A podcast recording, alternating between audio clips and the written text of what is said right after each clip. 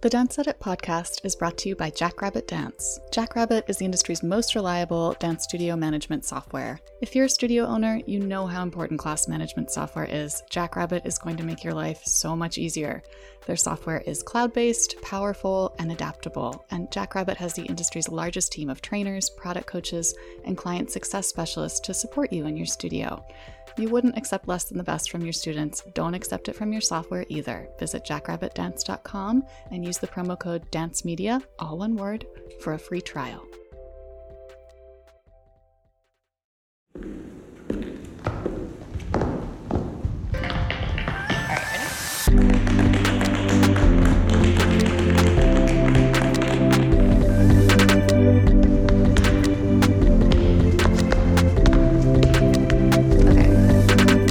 Dance friends, and welcome to the Dance Edit podcast. I'm Margaret Fuhrer. I'm Courtney Escoyne. And I'm Lydia Murray. We are editors at Dance Media, and in today's episode, we will be talking about the cancellation of so many major holiday dance shows, from Nutcrackers to the Radio City Christmas Spectacular, and what those cancellations mean for the affected institutions.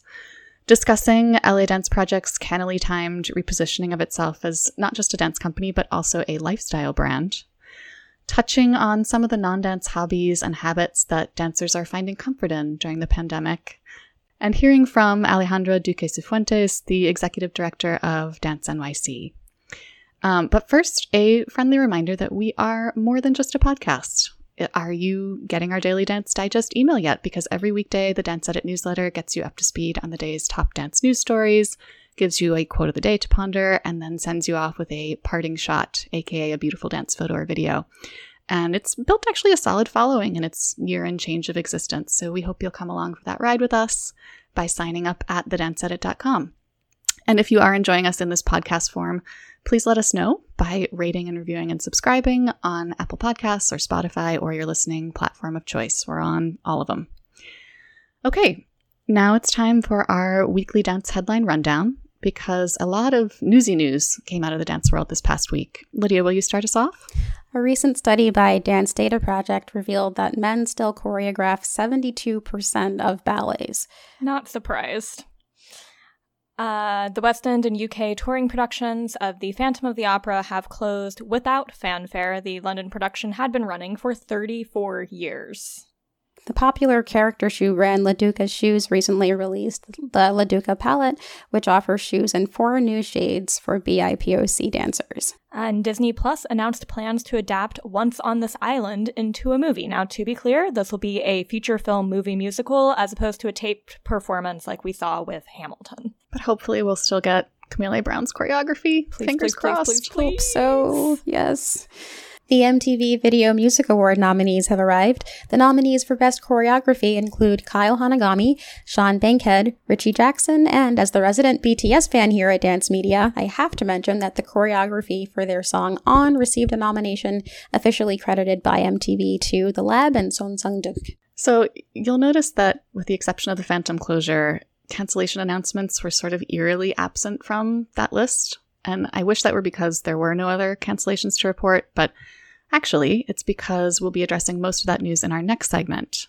Even though it's only August, we have already seen the cancellation of what feels like every holiday dance show out there. There's been a slew of bad Nutcracker news. Um, the Washington Ballet, Colorado Ballet, and Atlanta Ballet are three of the latest companies to cancel their productions. And on Tuesday, Madison Square Garden announced that for the first time since 1933, there would be no Radio City Christmas Spectacular, no Rockettes this year there's just too much pandemic related uncertainty still for these organizations to commit to such large scale performances. So let's talk a little about what a holiday season without holiday shows is actually going to mean because the repercussions could be massive. So, the Washington Ballet announced the postponement of its 2020 season at the end of July. Colorado Ballet announced its uh, the cancellation of its 2020 Nutcracker. Atlanta Ballet canceled the Nutcracker this year, um, and companies like New York City Ballet and Joffrey and Pennsylvania Ballet had already canceled their Nutcrackers. And all of these productions stand to lose millions of dollars in ticketing revenue as a result, which of course has serious implications for the futures of these organizations. Yeah, it's no secret that Nutcracker is frequently the show that funds the rest of a company's season. Um, and ballet company budgets are already hurting from the loss of revenue from the spring and the summer. you know, canceling Nut is the safe, sane, responsible thing to do here, but you know, there's no doubt about that, but I dread to think what this means uh, for the future of these organizations. Uh, I mean, a Nutcracker is also huge, you know, not only for the young dancers participating and for up and coming company dancers who get to cut their teeth on soloist roles, um, but what about the pros who supplement their income by guesting? A lot of them make a lot of additional income in this period of time. And these holiday shows like the Nutcracker have been such a huge part of most of these dancers' lives and careers from a young age. And what emotional um, impact will that have? Yeah, and we should also note that the, the news from MSG, it wasn't just that the Radio City Christmas Spectacular was being canceled, it was also that they were laying off, I think, 350 employees. So already the financial implications of these cancellations are significant. Um, oh, and also uh, the, the Washington Ballet lost its executive director. That came in the same breath as the Nutcracker cancellation, which it seems like wasn't entirely due to financial issues, but at least in part is because they just aren't going to have the funds in their budget this year. And it's also a bit of a nerve wracking time, I think, for an organization to lose an executive director simply because so much of what their job has to do is budgeting. Somebody's hand has to be on the tiller, yeah. Um, I think that for a long time there was this hope that the pandemic would kind of be a blip on the dance world's radar rather than the beginning of a sea change. But the truth is that that sea change has actually been coming for a while. Um, old business models relying on huge productions like these holiday shows were becoming less and less sustainable, especially in the United States. And that leads us to our next segment, in which we'd like to discuss the way Benjamin Millepied's company, LA Dance Project, has been reinventing itself.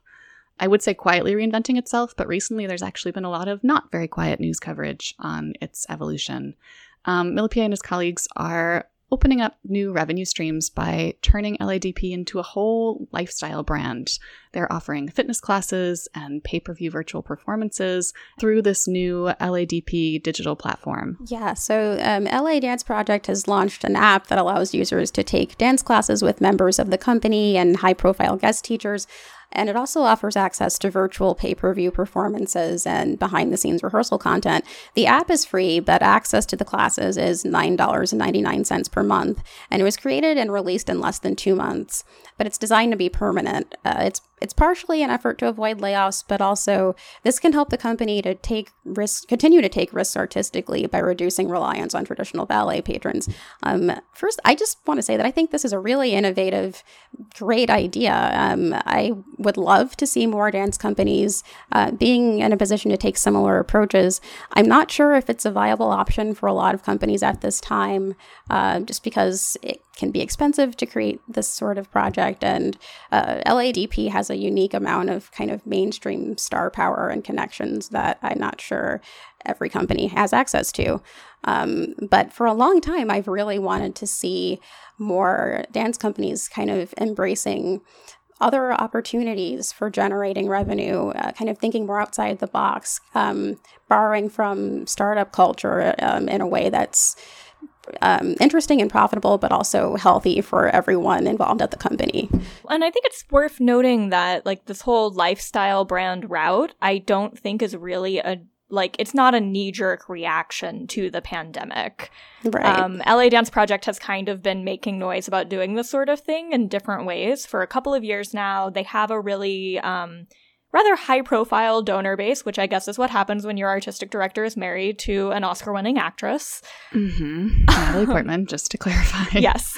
Um, but, you know, like, I think the timing of this has turned out to be wildly fortuitous. And I think it is interesting that it isn't necessarily just dance dance things in here. Like, they have a video that is book recommendations from Mikhail Baryshnikov so there's that dance connection, but it's not like explicitly dancey. Yeah. When I was first reading about this, my first thought was, oh, it's dance goop. That's what this sounds like. Like, are they going to start making product recommendations next? That seems like kind of a natural next step, which is fascinating.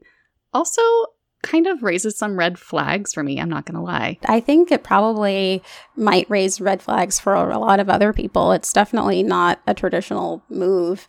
And um, I sometimes I worry that in the dance community we can kind of worry a bit too much about the appearance of overemphasizing the commercial aspect of what we do, um, or the appearance of, for lack of a better term, I guess, selling out or that kind of thing. Well, I think there's something interesting here about like you mentioned startup culture lydia which is in and of itself a culture that oftentimes does not center or prioritize the people doing the work um, which is something that i think is unfortunately also somewhat prevalent in the dance world is oftentimes dancers are treated as disposable.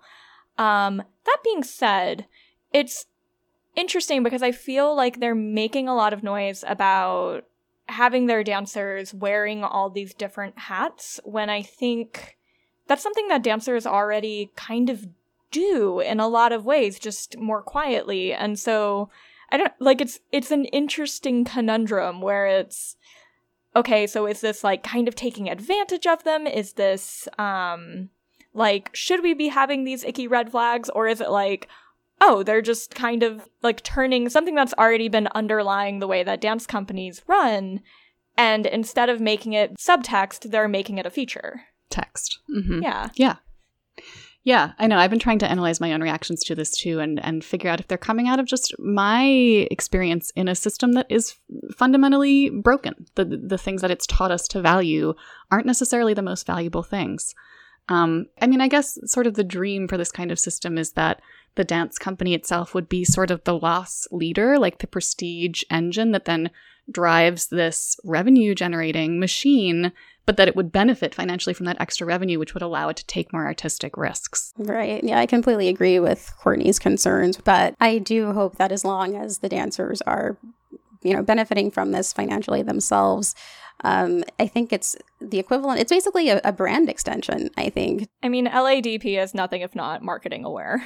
Yeah. So, and I don't know that there's necessarily anything wrong with that. Um, I think hmm. that that. I'm not saying that like it's a bad thing. It's just a fact. yeah. No. No. I. I just. I feel. I. I again. I just.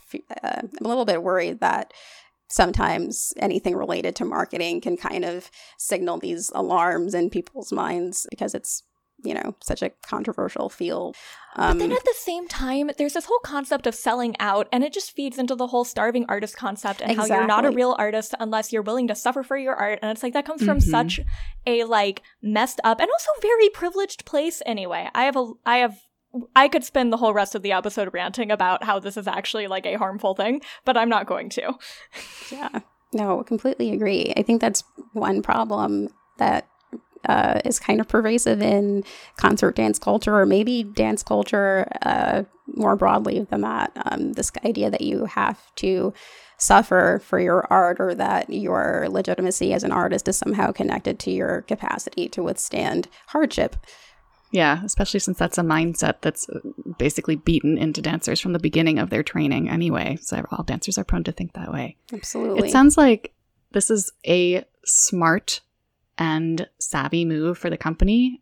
And I'm just so curious to see where where they end up. Where are they going to be a year from now? How is this model going to apply after the pandemic in a post-pandemic world? What will that look like for the company? Hmm. So the future is so hazy for so many dancers. Questions about are their companies going to fold after losing that important holiday season revenue? Or are their future professional dance contracts going to include clauses about leading fitness classes for the company's app? What will that mean for them? What is the dance landscape going to look like a month from now or a year from now? Um, and that uncertainty is a huge stress. That means that, as we've talked about before in the podcast, looking after your mental health has never been more important. And in our next segment, we want to discuss an article that Dance Magazine published this week highlighting the ways uh, seven top dancers are practicing self care during quarantine and looking specifically at the things outside of dance that are bringing them comfort right now. Yeah, I mean, so as uh, Joanne LaFleche pointed out at the beginning of this article, dancers have a tendency to link their identities to being dancers, which makes this strange time we're in where we haven't been in the studio together and we haven't been rehearsing together or performing together exceptionally fraught. And that's on top of the, like, you know, global pandemic and everything else that everyone is dealing with right now. So, like, it's fully okay and valid if you're struggling and if you're having a hard time with that. Um, and so I think a lot of what the benefit of this article is it's just talking to seven pros about like this is where i'm finding comfort right now. And it ranges from uh, leo zelenska saying that she's kind of indulging in things that remind her of her home in poland to um, jared grimes is writing screenplays right now to um, really investing in your morning daily ritual um, or cooking or gardening. And i think there's something really lovely about uh, seeing these extremely high performing dancers talking about these things that aren't about dance and attaching themselves to their identity outside of just being a dancer. Yeah, I do like this the idea that you could use this quarantine moment to try to create that balanced life that a lot of dance artists are just too busy most of the time to manage. Um, and then hopefully that sense of balance will stick around once your regular schedules resume. Um, that said, I have to say, reading the story, a part of me was like, "Oh, please! I hope we don't turn this into a new kind of performance pressure, as as dancers are wont mm. to do. Mm. Like, who has the coolest quarantine hobby?" I, but it sounds like these are all things that truly bring these dancers peace and joy. That they're not something performative, which was the key to the article. Yeah, well, and I think and I think it's also worth noting because it's been all over Twitter for the last however many months we've been in quarantine. I've lost track. Time is fake, but. Uh, I think there's definitely this certain attitude of like you have to pick up this new cool hobby while you were in quarantine or you have to get really good at baking bread or you should write that novel you've been saying you were going to work on. And i think there's all this like pressure for that but it's also like hey if you're just like getting up and taking a shower and making something decent to eat for yourself and that's all you've like accomplished today that's amazing. Like surviving right now is amazing so, like, please don't turn this into a weird competition thing. I know, like, Dancer Competitive Brain wants to do that. I get it. I do it. But give yourself a break, guys. Be gentle with yourselves. Yeah. Yeah. that was so loaded, Lydia. no, I was just I was just thinking about how that's so much easier said than done, and now I really hope that people actually do uh, take take that approach and and can be gentle with themselves. Um, but I do agree that there's something really subtly powerful about just seeing these high profile dancers sharing what else they're interested in other than dance, because I think it's so easy to, especially when you're um, when you're kind of more of an up and coming dancer, to feel like you have to make dance define you. And if you uh, spend too much time doing other things, then maybe you're not dedicated enough, or you, you know, could be spending that time doing some other more directly dance related things. So I think that articles like this are just great to have, um, to put it pretty simply. So now we have the next installment in our voice memo series. Um, each week, we are asking a dancer or a dance leader to leave a, a message for the dance community, talking about what they're working on, what they're thinking about, and what's inspiring them right now in their own words.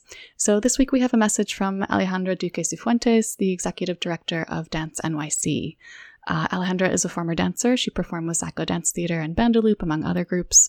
Now she is an activist and producer and educator, and the work that she's doing at Dance NYC, I mean, it's always been invaluable, but over the past few months, during the pandemic and the protests, the organization has really felt like a guiding light for dance artists, um, both in New York and well beyond New York. Here she is.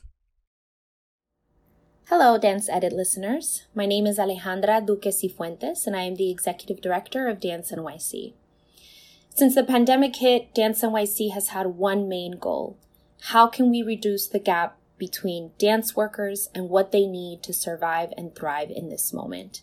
And really, that has guided all of the things that we've done from disseminating relief funds to freelance dance workers and organizations to weekly advocacy calls where any member of the community can come together and ask questions and share resources to our calls and legislative letters to our city, state, and federal officials. This moment has been a time where we've put all of our work in the hands of the artists and all of our energy in supporting them. We've also hosted a weekly series titled Artists Are Necessary Workers, because one of the things that has really surfaced is how in our city and federal and state government spaces, um, there is a question on whether artists are really needed. Our work has disappeared, our forms of income have disappeared, and we keep being put back further and further in what reopening could mean, and really in ensuring that dance workers are getting what they need to survive this moment.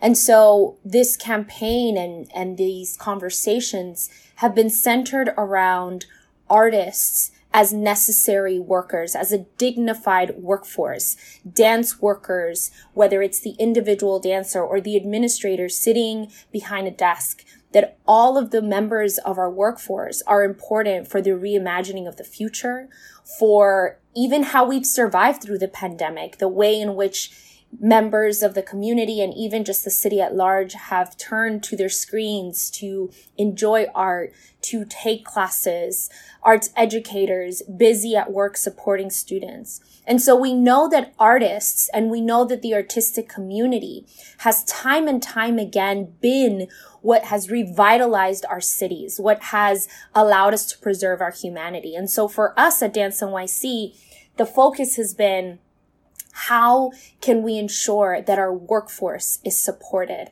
How can we ensure that people have what they need? Um, and this has meant everything from money in the hands of those that need it, but also in having conversations about what hasn't been working and what didn't work even before COVID arrived. And how can we seize this opportunity that we have to really address the systemic inequities, the presence of white supremacy, the ways in which racism manifests in our organizations and how we work and what we curate and who gets a job and who doesn't and whose job disappears first when a pandemic arrives and whose doesn't.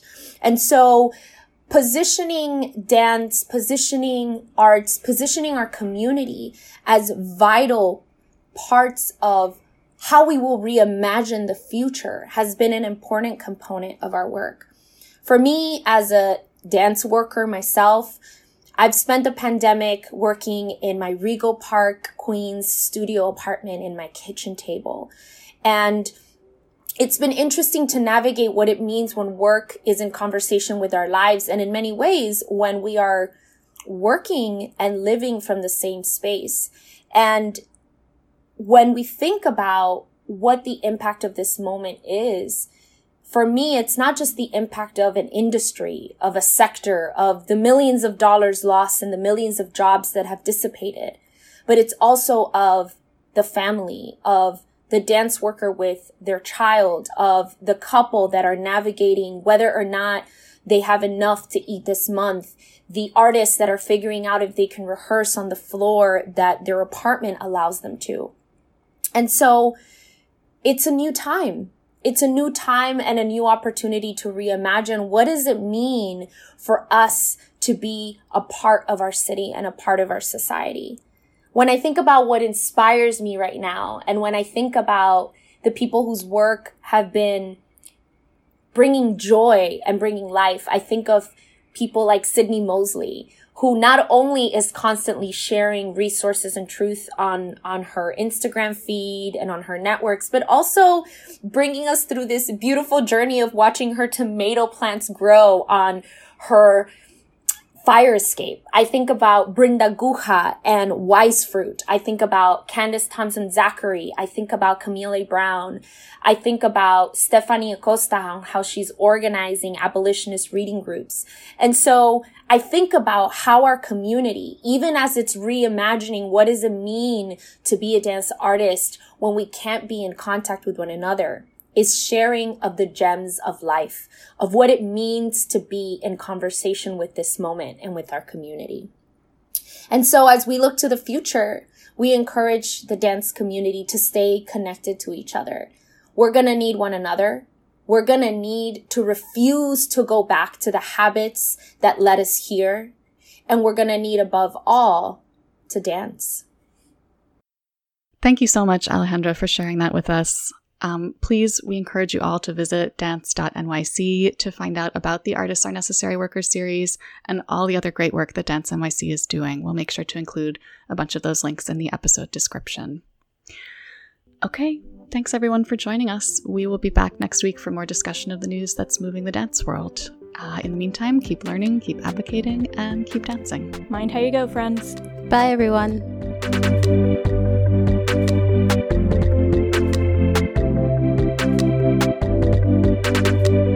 The Dance Edit podcast is a product of Dance Media, publisher of Dance Magazine, Dance Spirit, Point, Dance Teacher, Dance Business Weekly, and the Dance Edit newsletter. Our hosts are Courtney Escoyne, Margaret Fuhrer, Lydia Murray, and Cadence Neenan. Our music is by Celestine, with special thanks to Broadway Dance Center for helping us record those footfall sounds. Find out more about the Dance Edit and subscribe to our daily newsletter at thedanceedit.com.